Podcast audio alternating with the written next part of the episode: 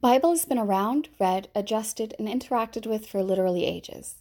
Greg has read it so you don't have to, and now births into the world Better Bible. Before we begin, as you will be listening to a retelling of Bible, please note that trigger warnings are in place for racism, xenophobia, violence, sexual assault, rape, child abuse, incest, animal cruelty, and more. Welcome to A Better Bible.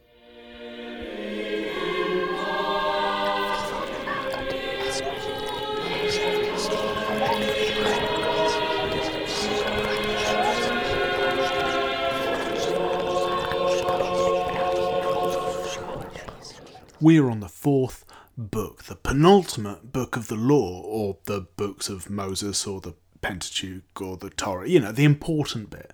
Rest of Old Testament, kind of filler. Okay, we open on the old Mount Sinai still, and we're getting ready to leave, to take on this whole wilderness years bit. But before we do that, God needs to have Moses count everyone. So he does. All the peeps are split into the 12 tribes of Israel, remember from earlier, way back in Exodus, they sorted that out. Everyone has to get ready for war. A- apart from the Levites, those denim bastards are in charge of looking after the Ark of the Covenant, ensuring Han Solo or Nazis don't try to rob it, things like that. So we do counting. J- just in case you're interested, there was about 40,000 in each of the 12 groups. Uh, so more people than you would have thought.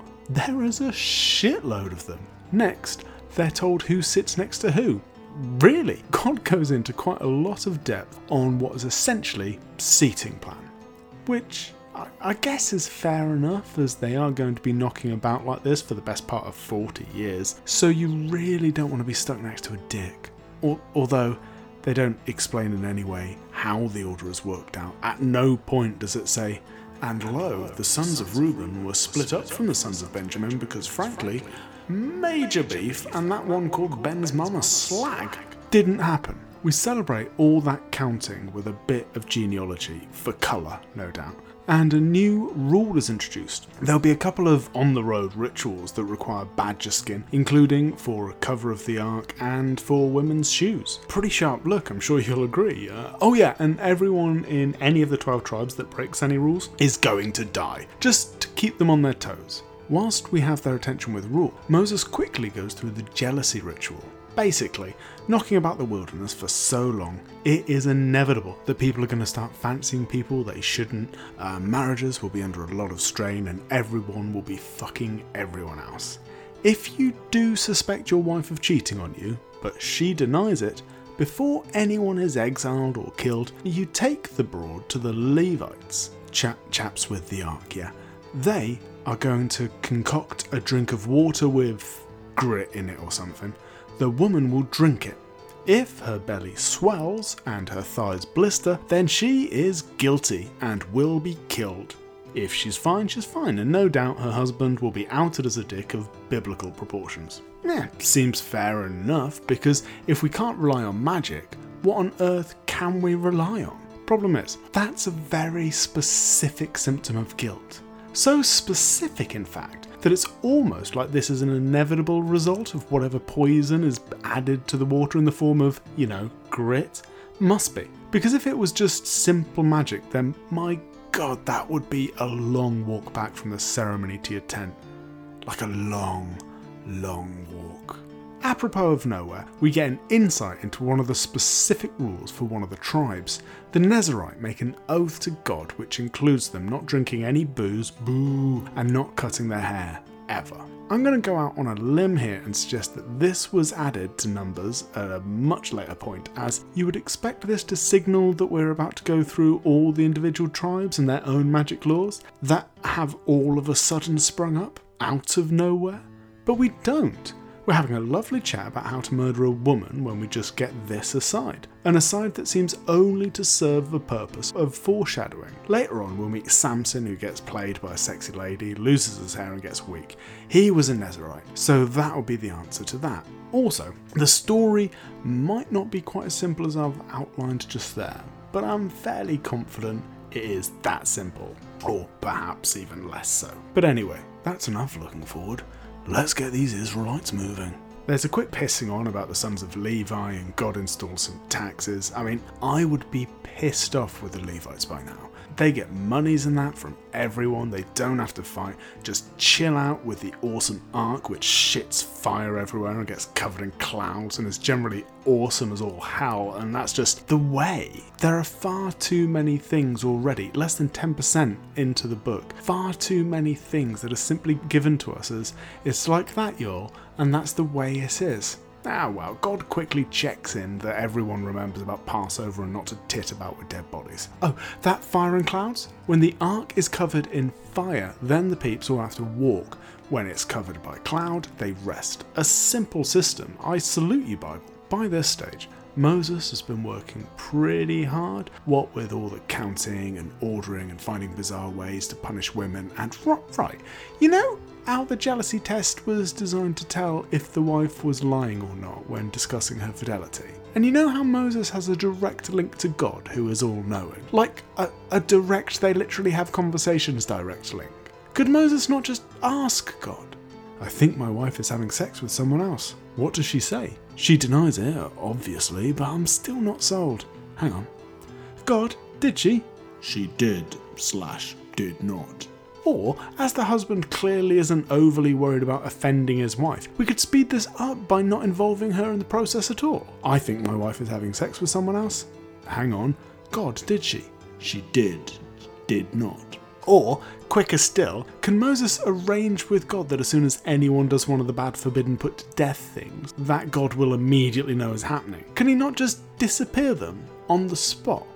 I mean, if you have an actual god on your side, you could really speed up all these little bits of admin. Although I'm pretty confident God wouldn't agree to this, he seems to have an annoying habit of making things unduly hard for his chosen people throughout this story. With everything we have so far seen, he clearly has the power to just magic them to their promised land immediately and wipe out any people that are indigenous to that place, but he chooses not to, although I'm not so sure this God makes the best decisions as he has chosen, for his chosen people, the most whiny, petulant, childish little pricks he could. Regardless, Moses has been working hard, is the point. So God rewards him with giving him two magic tiny silver trumpets.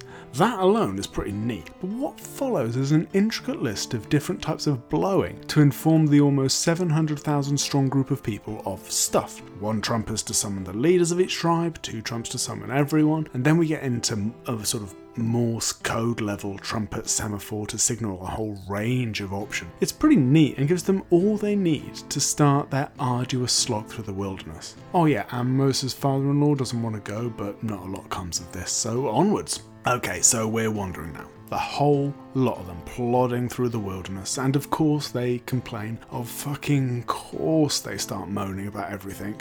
I'm cold, I'm hungry, this is horrible, we'll die, we should leave. Like a big bunch of babies, they are moaning about everything. God isn't the most patient person you've met and kills a few of them by burning them to death. Then there's a big to do with Moses telling God to chill out, and in the next breath telling God to shut up these complaining little children. To attempt to resolve this, we start to formulate a plan of government where Moses will, will simply be talking to designated. Is this not the thing that was sorted out back in Exodus? We've already done this bit, and with no evidence to the contrary. I assumed they were still living like that. Yeah, well, perhaps this is a good jumping off point to discuss issues of authorship, chronology, and editing, but we'll, we'll get to all that. We get a few extra magic people in the group who knock about prophesizing, saying how shit will work out. The rest of our complaining friends are angry at this because well, just because they are fucking ungrateful, unreasonable, and unintelligible. But anyway, shitloads of quails appear. Food for all! Next! We get some friendly squabbling here, which seems a bit out of place, as up to this point, Aaron and Moses have been tight brothers. But you see, Moses is married to an Ethiopian woman, apparently, and Aaron is not happy with this at all. Not for any reasons that are made clear. I can only imagine that one translation of this gives a list of nationalities you're not allowed to associate with. So God is saying, chill the fuck out, Moses is my boy. And as if a stern telling off isn't quite enough, God gives Aaron's wife leprosy. Let that sink in, dear listener. There are many worse things that happen in Bible, but in terms of unreasonable reactions, this may well be my favourite. You slag off your brother's wife, so your wife, not you, your wife, gets an horrific disease. I mean, imagine, if you will, you're Aaron's wife. You're married to the brother of this godlike leader, and you get loads of perks, like not knocking about with lepers. Your loving husband looks into your eyes, saying, Just seeing my bro, I'll see you in a bit. Kisses you, and then he's off. You potter about the place, making sure it looks nice for his return, because, God, you two are in love. Just thinking of him is enough to make you smile, and definite. Hang on, what's this? Well, how the fuck have I got leprosy? Thankfully, Moses steps in, and a week later, she's fine. The Israelites continue to pad around the wilderness, occasionally complaining about whatsoever is in their fucking eyeline at the time, but generally, all is quiet for a few verses. A few people are sent off ahead to climb a mountain and spy on a coming bit of land, see if Moses wants to steal it, and if it comes to a fight, will they be able to easily win, or will they need to use magic to win? The usual. The spies let us know that there is the land of the Canaanites, and I think more giants. Now, hear me out. Way back in Genesis, when discussing giants, they were referred to as men of renown. These are, possibly, the offspring of when angels banged women. I, I had foolishly assumed that after the flood, those big bastards got wiped out, but here they are. I mean, I could be wrong, I almost certainly am wrong, and don't go worrying, because nothing, absolutely nothing will come of this new information, but I guess a mild splattering of giants keeps us on our toes. So they're ready to go to war against these people. So it's time for more complaining from the Israelites. God is fuming. Listen, Mo, I will drop these pricks like a fucking stone if they don't shut up, like right now. Moses tries to calm him down, saying, Okay, God, people are gonna think you're a ballend if you go around killing them. I know, I know, they are annoying, but you can't solve all your problems with death. God agrees that he won't kill them just yet, but they have to be told that he is not going to put up with their shit for much longer, and he won't let them play in the land of milk and honey or anything. That was tense.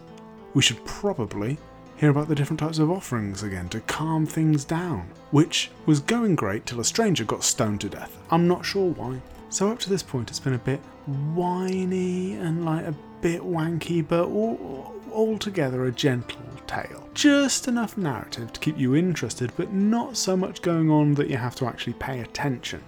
At this point, either they changed writer or the one writer had a little too much to drink, as following more complaining and Moses deciding he has had enough with this shit, the ground opens up, swallowing a load of complaining people. Lassos of flame jump from the open earth to drag people down, and then there's a massive plague killing around 15,000 people. This is three sentences. Shit is getting all kinds of real right now. This brief, ever so very brief descent into darkness seems hugely out of place. It's like a group of people are playing the story game where you write a line on a, of a tale on a bit of paper, fold it over, hand it to the next person to write the next line, and so on. The first few turns, everyone just thinks, I should probably go over some counting and offering instructions. And then one guy who hasn't been invited before gets a little overexcited when it comes to his turn, immediately writing, The fucking world eats people, and there is fire, and there is a plague, and then they dying and there are screams and it is so awesome. It's so jarring that there is literally no other way that this could have happened. But it all calms down a bit. Rods are exchanged, we bang on about the house of Levi looking after the ark, and God decides that maybe, just maybe, he was being a little too hard on the Israelites, and that from now on he will only bestow love upon them. No more dickish rages, no more ludicrous punishments, I wonder how long this will last. I'll tell you what, if you can guess, there'll probably be a prize in it for you. Okay, so Aaron's wife dies and Israelites complain.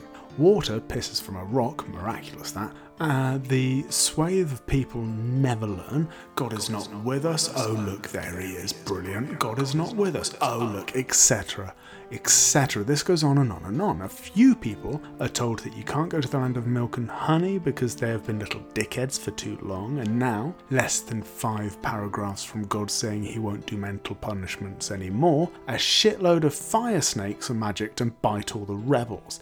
They will almost certainly die. It would be fair for them to complain at this point because he has just said this won't happen. But as ever, Moses calms him down and God offers a way out. A snake is put on a pole. If the infected have a look at this, they will be saved. Easy.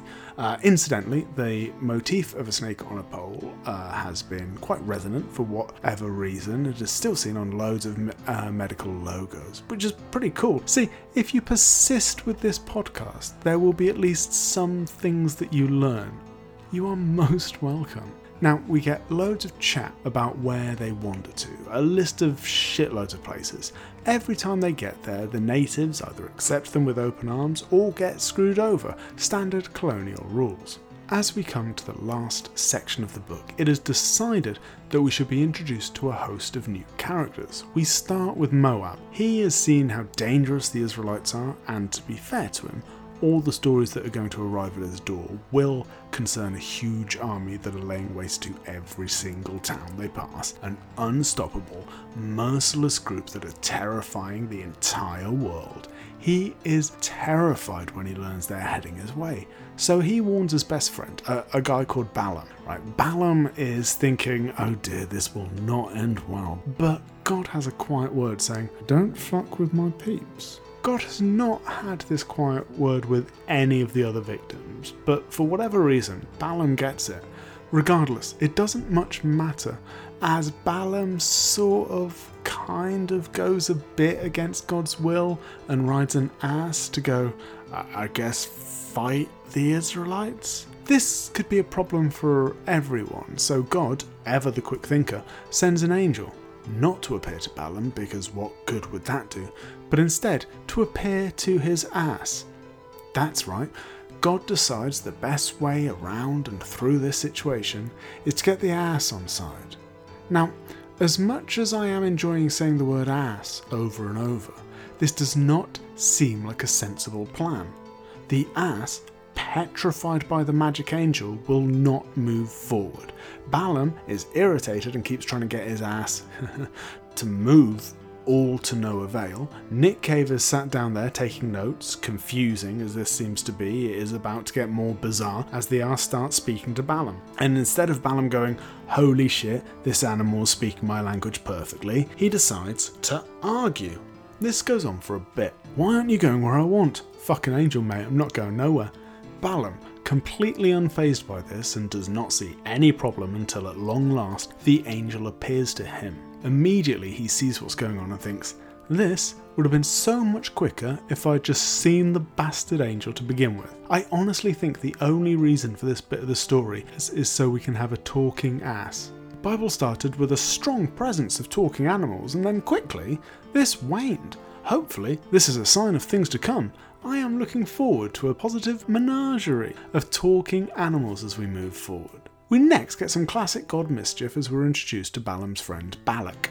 Essentially, the two of them have long chats about Israel, and God keeps making Balaam contradict himself within each sentence. It's childish, but it keeps God happy, I suppose. Then we just fuck all them off. We're not interested anymore. Instead, we get repetition, offerings, complaining, laws being broken, blah blah fucking blah. A war starts between the Israelites and the Midianites, which leads to the interesting position of God ordering them to slaughter all the men, male children, women who aren't virgins, and keep all the female virgins as slaves. Nice one, God. More genealogy, more lists of where they went, and finally a war with the Canaanites. This will be the promised land. This will be the milk and the honey and all the good stuff. God spends ages dishing out different bits of land to the different tribes of Israel. Bit of chat about inheritance, and we finish with some quick marriages. Ta da!